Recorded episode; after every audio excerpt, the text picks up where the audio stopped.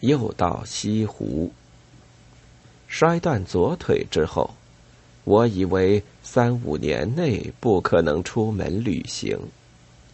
现在，靠朋友们的帮助和儿女们的照料，我居然又来到西湖，住在去年住过的那所旅馆内，一切如旧，只是我身边多了一根木拐和一把轮椅。木拐和轮椅有他们的用处。我几次拄着木拐在正门外大平台上散步。我坐在轮椅上游过三潭映月和西山公园。这说明我还不能自理生活。这次。我和孩子们同住一个大房间，因为我离不开他们。九岁的外孙女端端也同来陪我度过国庆节。寝室外有一座较大的阳台，在那里也可以看到西湖，仍然是苏堤、孤山，还有新建成的公园。曲院风荷，园中一带水山林，水面上一大片荷叶。正对面孤山脚下，就是秋景木。白色的烈士塑像耸立在绿树丛中。往左看，白堤远远的横在前面。宝柱塔高高的立在左侧，眼界开阔多了。阳台下香樟和桂树枝叶茂密，长得十分高大。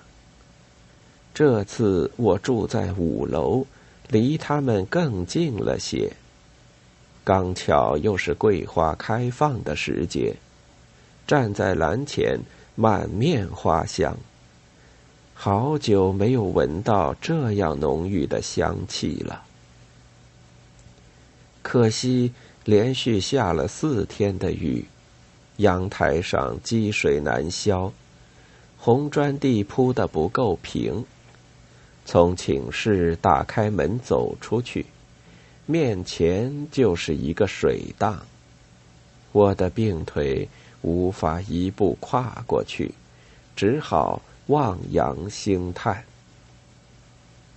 幸而下雨的时候还不算太多。我在杭州小住的十五天里，雨天不过占三分之一。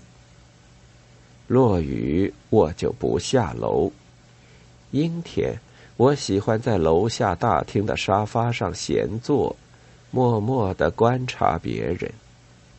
我至今还保留着这个老习惯。今年游客特别多，外宾和华侨一批接着一批。每天游车出发前和游罢归来后，大厅里显得十分拥挤。看来他快要不能适应新的形式了。前几天我游三潭映月，女婿推着我坐的轮椅走过曲折的小桥。我惊奇的发现，四周有那么多的人，好像在闹市一样。人多了，风景的负担加重了，大家挤来推去，风景的魅力。也就减少了。一九三零年，我第一次游西湖，在一个月夜，先到三潭映月，仿佛在做一个美丽的梦。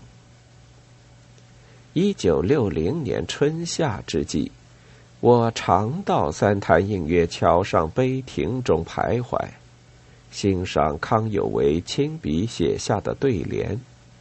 如此园林，四周游遍未曾见。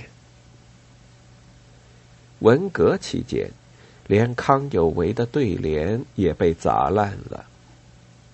现在换上别人的手迹，用小字给刻出来，我无法在亭内停留，将联语重念一遍，只好把希望寄托在旅游淡季。我没有去灵隐，听说到那里烧香的人太多。国庆节上午。我侄女国柔带着小端端从灵隐寺后面爬上涛光，回来抱怨说：“丝袜给人们手里落下的香灰烧了个小窟窿。”游人和风景名胜之间需要做适当的安排，看来这样的时候已经到了。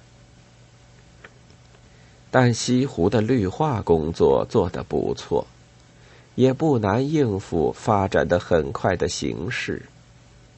我看到越来越多的游人，也看到越来越美的山水。横遭冤屈的名胜古迹得到了昭雪，破坏了的景物逐渐在恢复，新建设的公园不断在增加。西湖的确是我们的大花园。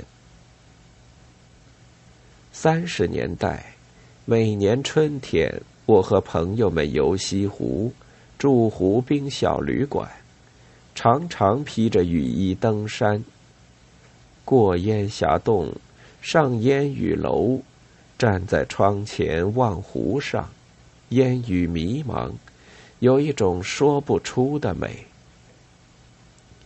烟霞洞旁，有一块用世界语写的墓碑。清明时节，我也去扫过墓，后来就找不到他了。这次我只到过烟霞洞下面的石屋洞，步履艰难，我再也无法登山。洞壁上不少佛像全给敲掉了。不用说，这是文化大革命的成绩。石像毁了，影子还在。为什么要砸烂呢？我想不通。十月十九日。